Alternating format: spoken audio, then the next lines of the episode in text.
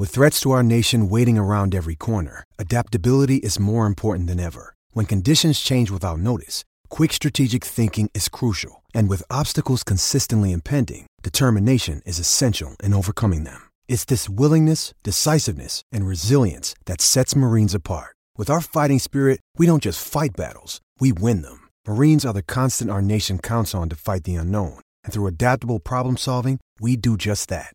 Learn more at marines.com. I'm Alex Rodriguez. And I'm Jason Kelly. From Bloomberg, this is The Deal. Each week, you'll hear us in conversation with business icons. This show will explore deal making across sports, media, and entertainment.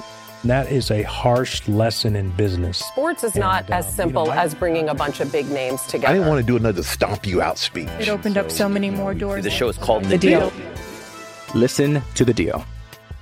Listen to the deal on Spotify. Hello, it is Ryan, and I was on a flight the other day playing one of my favorite social spin slot games on chumbacasino.com. I looked over the person sitting next to me, and you know what they were doing? They were also playing Chumba Casino. Coincidence? I think not. Everybody's loving having fun with it. Chumba Casino is home to hundreds of casino style games that you can play for free anytime, anywhere, even at 30,000 feet. So sign up now at chumbacasino.com to claim your free welcome bonus. That's chumbacasino.com and live the Chumba life. No purchase necessary. VGW, void, were prohibited by law. See terms and conditions 18 plus. It's time for today's Lucky Land horoscope with Victoria Cash. Life's gotten mundane, so shake up the daily routine and be adventurous with a trip to Lucky Land. You know what they say. Your chance to win starts with a spin. So go to LuckyLandSlots.com to play over 100 social casino-style games for free for your chance to redeem some serious prizes. Get lucky today at LuckyLandSlots.com. Available to players in the U.S., excluding Washington and Michigan. No purchase necessary. VGW Group. Void where prohibited by law. 18 plus. Terms and conditions apply. Before we begin, if you like what you hear on Mile High Report Radio podcast, don't forget to rate and review us on Apple Podcasts and – go ahead and click subscribe wherever you get your podcast. You're listening to Mile High Report Radio with your hosts, Adam Malnati and Ian St. Clair. Get involved with the Denver Broncos conversation at milehighreport.com. And now it's time to get to work. Ian, there is a uh, question out there in Broncos country right now, and I, love this question because it gives me uh, just one more opportunity to talk about the guy who I uh, uh, have a huge crush on. That's not a linebacker named Roquan Smith, uh, and that is Trevor. He's actually not a linebacker. He's not even a linebacker at all. Although Scotty did fill me in on on a player who that I'm going to save that for later because I'm still uh, still not 100 percent in on it, like we said earlier. Uh, but but we do know how we feel about Trevor Lawrence, and that's that's where this conversation is going to go right now. Not because we think anything's going to happen, right? I think that that's it won't because it because it won't. But the the question that is out there is how much would you trade? How much would you do to move up into that first spot in the draft uh, and be able to draft Trevor Lawrence? And uh, we talked about Andrew Mason uh, and his. I think it was four firsts and four seconds, uh, package that deal and send that away uh, as a, a, possibility to get Trevor Lawrence. Uh, I, I, would go further. I would go much, much further. Um, the the next 10 first round draft picks, you may have them. That's seriously. And I think I, I think I, I sent to you also all of the profit from the uh, parking lot sales could go to whichever team has the first pick. I'm fine with that as well. We don't need the profit from that. We'll figure it out. We're okay. Because uh, they'd they'd make up for it in the jersey sales for Trevor Lawrence. I mean, in a in a in a day they would make up for it because everybody wants that jersey.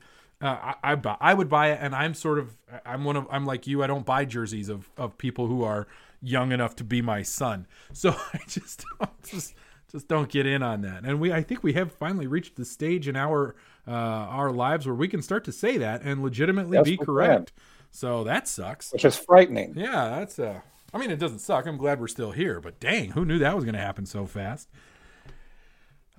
But it's anything. I, I mean, I'm going to say it. People are going to get mad at me, and I don't care. I would I would trade away Von Miller for the right to draft Trevor Lawrence.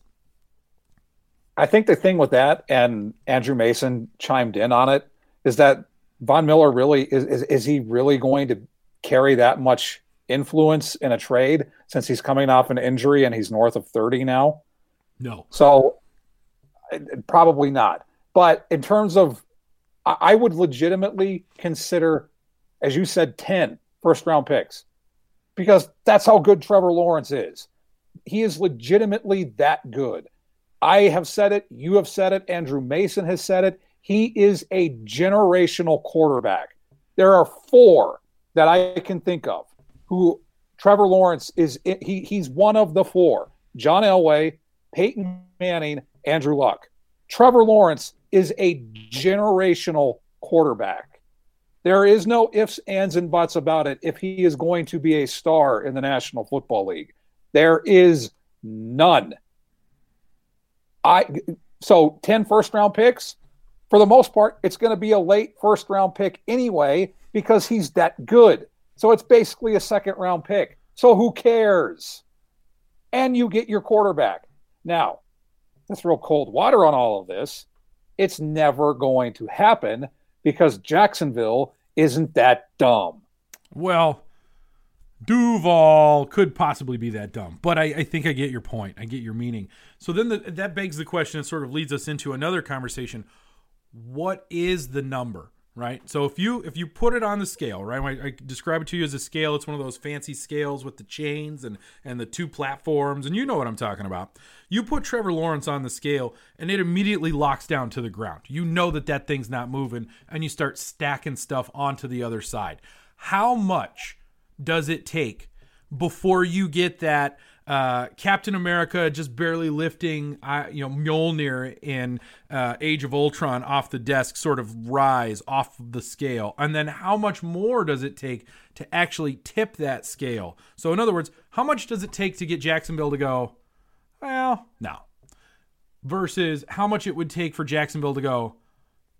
Yeah, okay, because that that would be an interesting question. And again, cold water, never going to happen. But I'm just curious, like, as you're stacking up all the pieces that it would take to get a team to consider not drafting Trevor Lawrence, how much is it? Like, what is the weight there? I think the starting point is Andrew Mason's hypothetical. I think it's four first round picks and four second round picks.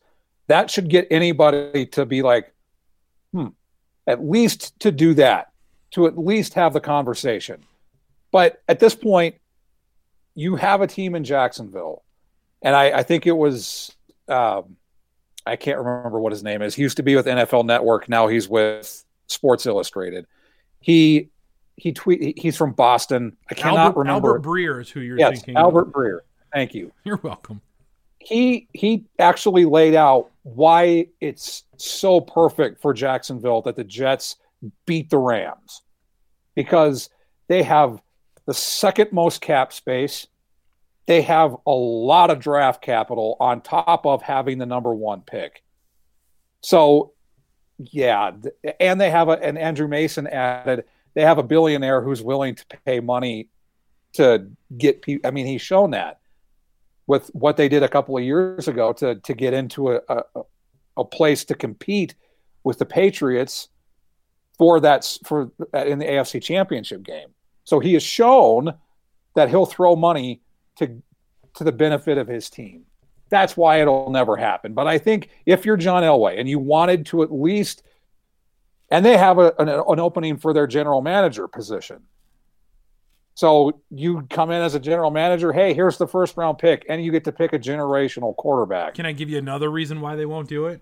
Shad Khan, who is the owner of the Jacksonville Jaguars, is is British, uh, and is is the main owner in uh, who is always searching for a way to get his team to play in London and is one of those guys. I guess he's an American Brit. That's kind of I, I don't want to get too far into the weeds of his uh, his background, but he uh, he is one of the owners, and I think he's the main owner who wants to move his team to London to expand the NFL into an international market, and doing that requires star power. You need someone who's going to show up in London and own the place. And while Trevor Lawrence is a Southern kid and might not necessarily fit into the scene in London, the people in London who would become Jaguars fans would buy his jersey by the truckload and would would glob onto that team. They already do like football in, in England. We know this from our uh, you know our dealings with Broncos Europe, and we've I mean we've had you know conversations with them, and and so we know there's a market there. Trevor Lawrence on that team, marketing him internationally with fans that are are craving that. I, I it's I, am sorry, dude. You're you're just you're pushing a rock up a hill, and it's never going to end. And so, this was a fun exercise in futility. And it's also a painful reminder that the Broncos are stuck in purgatory, where they're not bad enough to suck right, and they're not good enough to be good right because they can't make it to the playoffs, and they're not sucky enough to get a pick that can be a a, an all an organization altering pick. They're stuck in the eight to thirteen category, which is purgatory. Yeah, and and you know it's interesting you mentioned that because if you think about when was the last time the Denver Broncos picked a player that changed the face of the franchise, it's Von Miller. Von Miller is the last pick the Denver Broncos made, and I, it, it, unless somebody wants to correct me on that, who actually contributed, and I know obviously Peyton Manning comes in, and you know I get it, right? You can do that whole conversation, but Von Miller is the last guy that they drafted that legitimately became the face of the franchise. I, don't see as I, I, love Bradley Chubb, I'm Pro Bowler, good for him. That's amazing. Justin Simmons is an amazing kid, Pro Bowler. I, I love those guys. They're they're going to be uh, Broncos for a long time. Hopefully, they're not they're, they're not Von Miller, right? They're not that type of player. And that is what you you have to be in that first or second pick position to get that guy to have the opportunity to get that guy and and, and you said it the, the broncos can't they they cannot be bad properly they are bad in the worst way possible and it's just on the cusp of being a little okay which is just as bad like they're just stuck in this purgatory you, you make a, a, a perfect point and it's so frustrating and it drives me crazy what makes it even more frustrating. Oh, good. Pile it on. Is you have the Kansas City Chiefs who have Patrick Mahomes. And now you have the Los Angeles Chargers who have Justin Herbert, who the Broncos and Elway really, really, really liked. And had he not stayed at Oregon, Elway probably would have found a way to get him. But he stayed in Oregon an extra year to basically piss off all of Broncos country because now you have two quarterbacks, and the Broncos are still trying to find one. All right. Yes. So let's so let's talk about that before we get into our Justin Herbert conversation because you know where I'm going to go with that, and and it's fine. We'll talk about it. Before we get into that, the other thing that we sort of brought up, and that I, I actually brought it up last week uh, after the game, uh, but I didn't mention it on the show. It sort of popped into my head after we got done recording. Is this idea or this notion that uh, nobody in Broncos country is wrong right now. And and I am talking about Drew Lock. I know it's the thing that everybody talks about because that's where we are. That's the world we live in. It's purgatory. We're stuck in it. Just get used to it for a while. The the idea here that I am that I am positing, that I'm floating out there is that with all of the evaluation that's going on, with every single ounce of conversation that comes out of this, I have yet to come to the conclusion that anybody is incorrect in their evaluation of Drew Lock. And what I mean by that, because I know that sounds totally confusing, is that Drew Lock has had these moments that make every single one of us go, yeah, kid can play. I would even argue that in the first half against the Bills, a game that was uh, an example of ineptitude in the second half when it comes to the way the offense played. And yes, I have come around to that. I did miss the game. I went back and watched uh, the second half. It was uh, it was ooh, it was nasty. Uh, but that first half, there were moments where he looked good, where he looked like a, an NFL caliber quarterback. We have seen that from him from time to time. So if you're in on Drew Lock and you believe he's going to progress and you believe he's on that Josh Allen trajectory, which I have put myself in that position at times and said that's where he is, then you're right. That's great. Or you might be the flip side. he has done more sucking than being good, has proved that he can't get any better. He's never going to become a starter in the NFL, and the Broncos need to jump ship. You might be on in that boat, of which I have also been, uh, you know, rowing a little bit as well. I ha- I'm, you know, I'm rowing in different directions every now and then. It's fine. I go in circles. It's cool. I again, in my contract, I'm allowed to do that as my as a fan. But I, I honestly believe at this point, whatever your opinion is of Drew Lock, you're probably right. Or more accurately, you're probably just not wrong yet. You will be wrong. One of someone's going to be wrong here, but you're not wrong yet. And I think this is where what you have said, either way, it doesn't matter because 2021, he's going to be the quarterback. Yeah, sorry. I hate to be the bearer of good news or bad news, your choice. I mean, there are some scenarios where it they might be able to get a veteran, and one of those is now gone because of Adam Gase. So Adam Gase found a way to screw over the Broncos again because them beating the Rams not only screwed the Jets of getting a generational quarterback, it screwed the Broncos from potentially getting Sam Darnold, which is a guy who is thrown out all the time by various media members whether or not they go after a veteran now, whether it's Matt Stafford, if they can make a trade work, and it it, it all depends on what Detroit asks in return for Matt Stafford, and if they even want to get rid of Matt Stafford. I think there's legitimate talk. I, I'm one of them that think if Matt Stafford is in Denver with this offense, they've won more games than they're in, they're in contention for a playoff spot.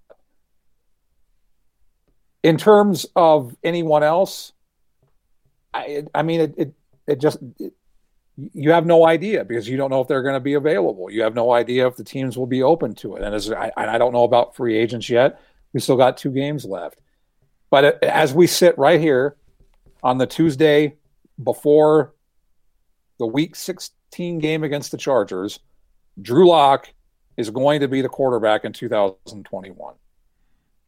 That's the truth. I mean, it, it actually is the truth for right now. Uh, I, I think your point about Matthew Stafford is an interesting one, and uh, one thing that I would I would urge uh, people who are following this to do is to is to just kind of breathe a little bit. Right, and and you said it really well. There's really nothing that anybody can do at all, and this idea that well, the Broncos just need to do this, right?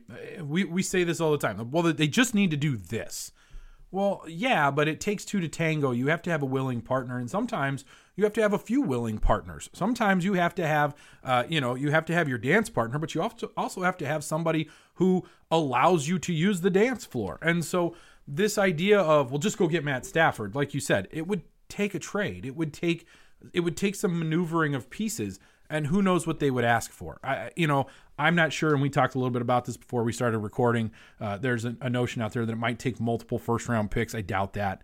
I, I, think with the the way that his contract is, and maybe the fact that the Lions are interested in starting to move forward.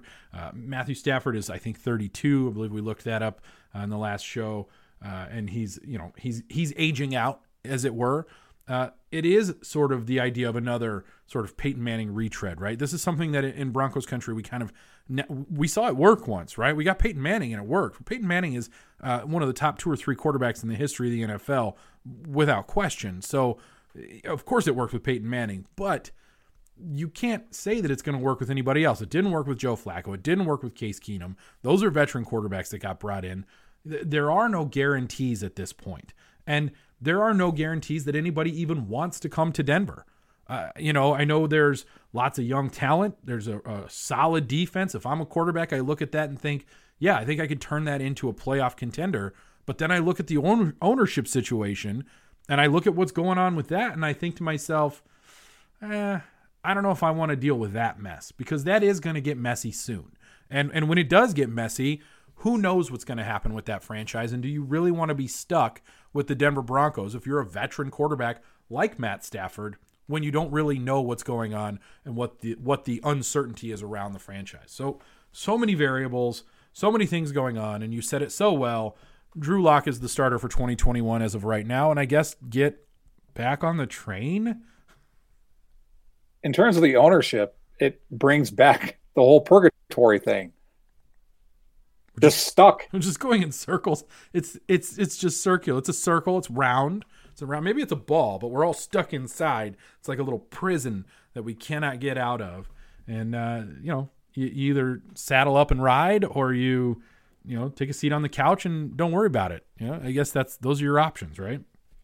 There's an analogy that I used in my playcolorado.com story in my preview of the Broncos at the Chargers, where I said you could either take a, a Tigger approach to the, the, the current iteration of the Broncos, notwithstanding the fact that they lost for the fourth, they have the fourth straight losing record, the fourth straight season with a losing record. I think that's better English. You got there. And the fifth straight year with no playoffs.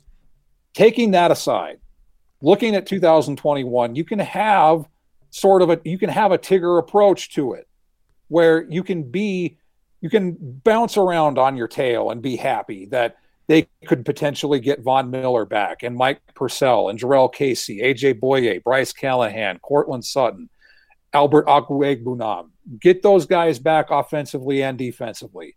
You have pieces there.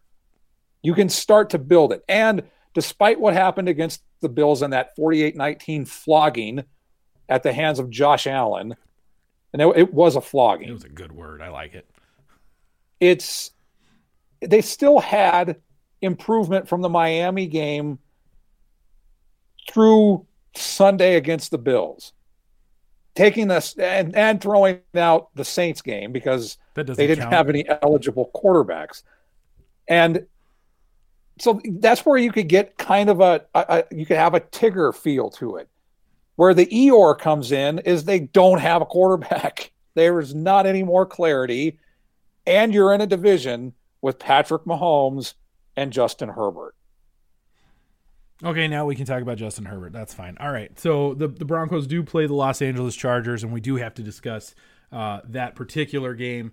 Uh, I, am gonna I'm gonna attempt to throw lukewarm water on the Justin Herbert conversation, just because I'm kind of tired of it.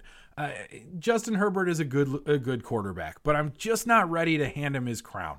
And and maybe that's just me being a bitter uh, fan, and I'm fine with that. You want to call me a bitter fan who doesn't want to? Yes, give. You're, you're, a bitter fan because if he was in Denver, you would have already anointed yes. him. You'd be like, "Yes, because if we have a Denver, quarterback, he would be the greatest quarterback in the history of the NFL if he was in Denver, but he's not. I, you know, I guess, I guess my my concern is this, and this is something that I think we have to remember. He's a rookie. Rookies have good seasons and then disappear. We've seen it before. I, I, bring up Robert Griffin III here uh, as an example of a rookie who was incredibly good his first year in the NFL and then sort of fell off. Uh, you could you could even go so far as to say that Lamar Jackson isn't as good this year as he was last year. Uh, you know, so his 2020 was same with Baker Mayfield. Sure, of course you could.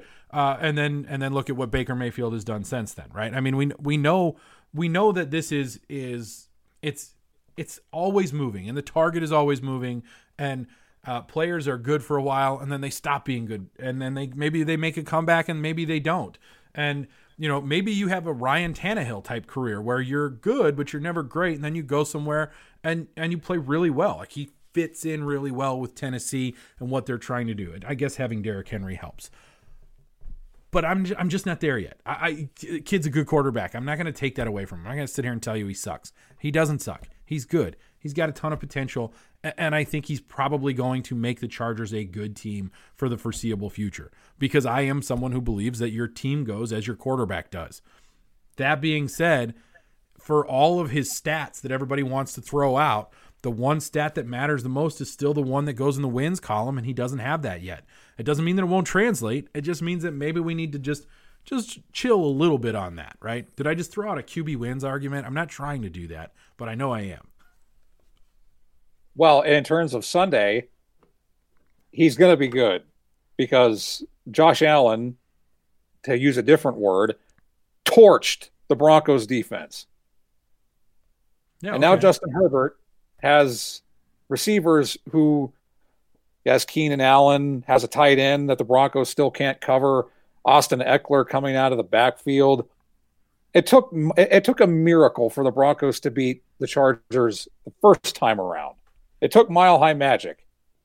They're going to need some mile high magic again on Sunday. Yeah, I, and I don't see it happening. And, and uh, a big part of why I don't see it happening, and and I don't want to get into my prediction here, but the struggle that they're going to have is the fact that that defense is still completely wrecked. There's just no healthy cornerbacks that are, quite frankly, NFL starter caliber cornerbacks. I mean, you've got uh, Michael Ojemudia, who is, um, I think, on his way. He's he's a guy who I think you could say has shown that he can. He's going to eventually become a good player in the NFL. He's getting there. Uh, and, and then beyond that, I don't know what, what what else do you say besides you know besides having Justin Simmons and Kareem Jackson you know in the defensive backfield. What is there? The cupboard is bare, and and so uh, you do start to get into that like which is part of the reason you saw the the torching right they were trampled by the bills if you will because of the uh, the lack of having any real defense and the fact that the offense was just completely inept in the second half and didn't give that defense any time to, to rest and and get themselves sort of back into the game. It was just constantly playing, which isn't going to work and you're going to end up losing again. Although I, I, can already hear people saying, well, losing isn't bad. Yeah, well, okay, but that's not why we're here. So I get it. Um, so it's, it's going to be a, a tough game. This is going to be one where if the Broncos are able to go into Los Angeles and steal a win, it will legitimately be a stolen win because they probably just don't have the talent on defense to really keep up with the talent that the Chargers have on offense. And I think the only way that they have a chance is if the defense pressures Justin Herbert. They have to get pressure on Justin Herbert because they cannot expect Michael Ojemudia and De'Vante Bausby to cover Keenan Allen and those other receivers that the Chargers have. And the one thing that that will do is if you pressure Justin Herbert, just like if you pressure any quarterback, you rush them. And that'll allow guys like Justin Simmons and Kareem Jackson and Will Parks and even Ojemudia and De'Vante Bausby to make plays and potentially create turnovers. But that's the only way it's going to happen is if you pressure Justin Herbert. You cannot expect those guys to have coverage without pressure. So whether it's Bradley Chubb and Malik Reed and Jeremiah Attaochu on the edges, or if it's Shelby Harris and the guys in the middle, or exotic blitz uh, packages that Vic Fangio designs that Herbert hasn't seen before, whether it's Will Parks and, and Kareem Jackson, that's what they have to do because if they allow Justin Herbert to stand in a clean pocket, he's going to pick that secondary apart. And the other thing, they have to stop the run. And that first game against the Chargers, they didn't do that at all. The Chargers had 210 yards rushing in that first game. And that was without Austin Ekeler, who is now back. So those are your keys to the game, everybody. just just to kind of to get to it, th- those are our keys to the game. I think. I mean, I know that you know I I definitely think the defensive line has to be disruptive. I think the offensive line is going to be important. I mean, obviously, it's the same thing every week, right? We're sort of lather, rinse, repeat at this point. I, you know, I was actually just looking at um, what you wrote for your key to the game. Uh, because you do uh, the keys to the game for the article, and I just like it. Score touchdowns, I guess. I love it. I, I, guess you score touchdowns. Yes, you do need to score touchdowns. I totally agree. It, we are. We're sort of in that when we start to get to this point in the season keys to the game, it's always going to be sort of the similar, like limit the turnovers, you know, get to the quarterback. All all of those things are legitimate, but in the end, what I think most of us are thinking is where is the value in, in winning? Obviously, I want them to win, and I, I love what uh, you know Jess posted in in Slack uh, a couple weeks ago. Uh, celebrate the win uh, today. Be be frustrated about it tomorrow, right? I'm I always root for my Denver Broncos to win. I can't help it. I've tried to root against them. It doesn't work. So I don't even I don't even get into it. I'm just like, well, I'll just be upset about this later. But uh, I, I think that it's it is going to be important to get, like you said, you got to get Justin Herbert off his spot. You got to disrupt him. You got to mess up his timing, and and if you can do that, then you're probably gonna uh, have a chance at getting a win. I don't know that they get the win.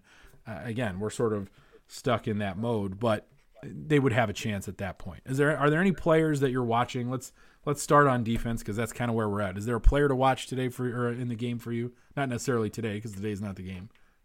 I I'll say since we've touched on it throughout the show, the secondary and specifically cornerback, because I, I, I mean, what, what else are you going to watch defensively? Because that's that's the key aspect of this game is the cornerbacks. Are are they able to to do anything against Keenan Allen and those wideouts? Or what kind of improvement can they make? I mean that that's what I'm looking at. Yeah, that's that's fair. I think I'll just take the defensive line. I go with Shelby Harris, obviously. Uh, he's the leader on that defensive line, and if he can be uh, disruptive and he can make some plays, then again they'll have a chance. If not, then they won't, and that's that's pretty much where you're at at that point. Uh, offensively, players to watch on offense. I think both of us will probably end up saying the same thing. Drew Lock. There's really no one else to watch offensively because that's the key. Is he gonna?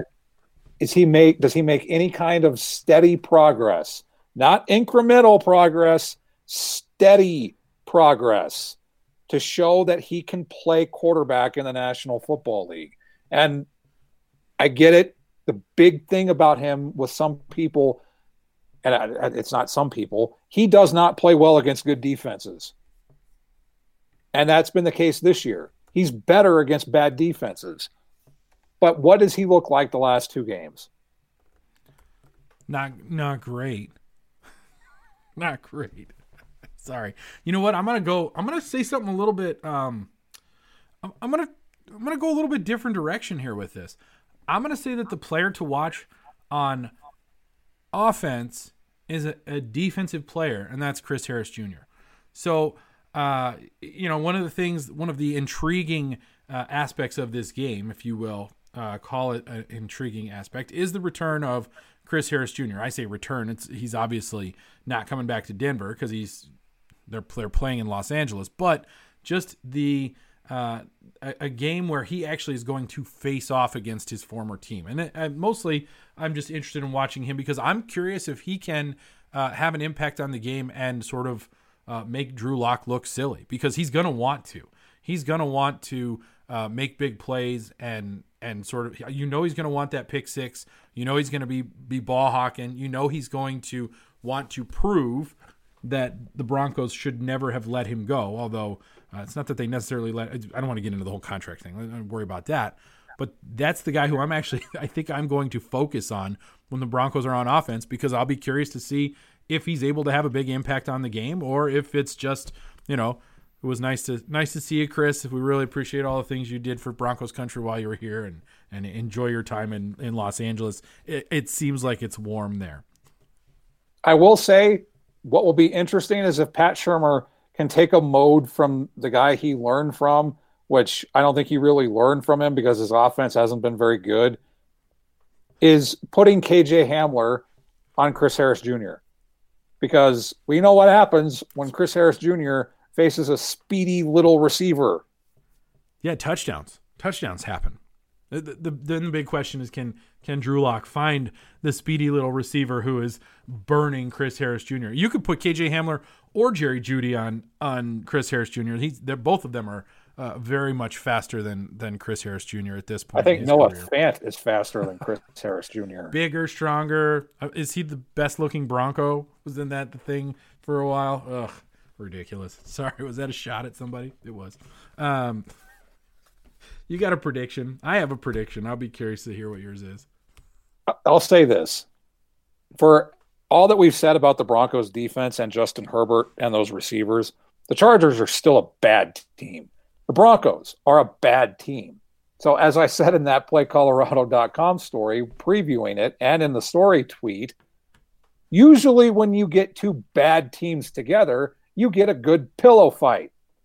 So I think we could be in for a good game. It just depends on if the Broncos pressure Justin Herbert and if the Broncos offense and Drew Lock shows up. I don't know. I think it's close. I think so. I'll go with what 31 27 Chargers. Okay, so I wrote mine down and we're very close on that. I went 37 27 Chargers. I gave them an extra six points. Uh, I, I, think you're right. I think this ends up being a fun game to watch.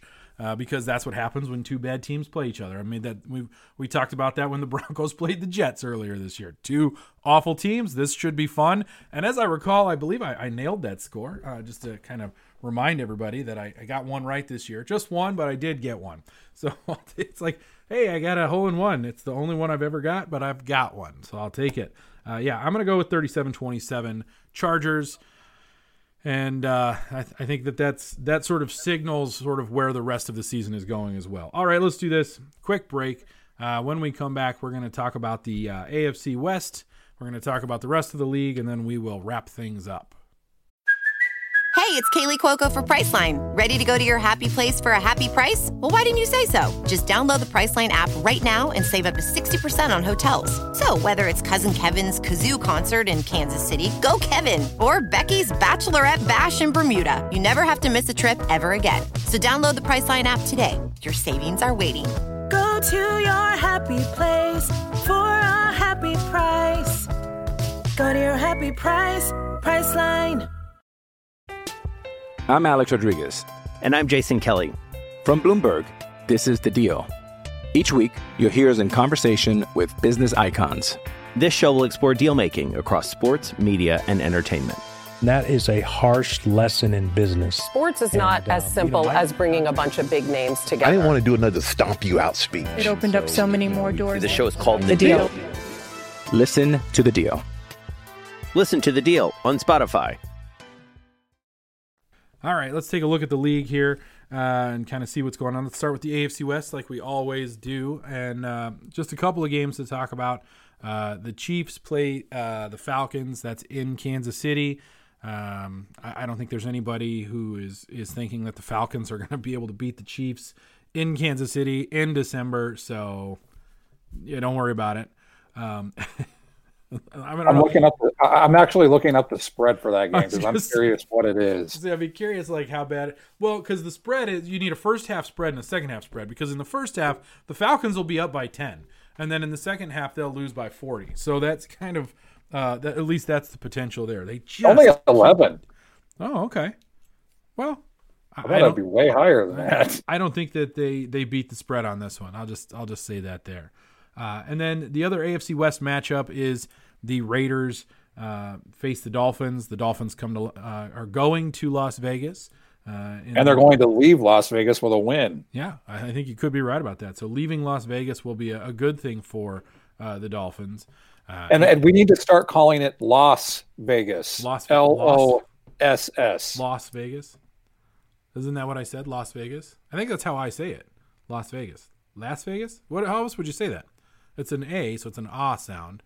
It's like just phonetically Well, I- speaking. I'm I'm just spelling it L O S S. oh, I got it. It's more about spelling than pronunciation. I'm with you on that. Okay, we can do that. I can do that forever if you want. Las Vegas. because I, I think I think that Dolphins defense is going to tear apart Derek Carr. I hope so. Yeah, he's gonna have one of those emo moments where he cries on the sideline and his mascara runs. It's it's gonna happen at some point. Why is he not this game? wearing Pete Wentz jeans? Probably, you know, and if that's you know if he enjoys that, that's fine. Whatever, whatever makes you happy. Like you know, try not to judge people for the things that they like, but also, come on, man, this is ridiculous. So, uh, yeah, I think uh, Chiefs win, Raiders lose. There's your AFC West aside from the Broncos and Chargers game, which we've already talked about. All right, so let's see what stands out here. Uh, Christmas Day game, not super interesting. Uh, Rooting against the Saints. yeah, I mean, kind of an. I guess it's an interesting game because the Saints obviously are um, the Saints, right? They're trying to kind of hang on and and stay within reach of or within distance of the Packers. Is that a way to say that? I think they're also trying to to hold off the Tampa Bay Buccaneers, who give it to the Falcons. They know how to lose to Tom Brady. God, it's like the thing they do the best. Like if you do one thing, do it really well. And the thing that the Falcons do is lose to Tom Brady, and they're the best at it. I mean, what to come back again like Tom Brady did? So now the Saints have to hold off Tom Brady and the Buccaneers for the NFC South.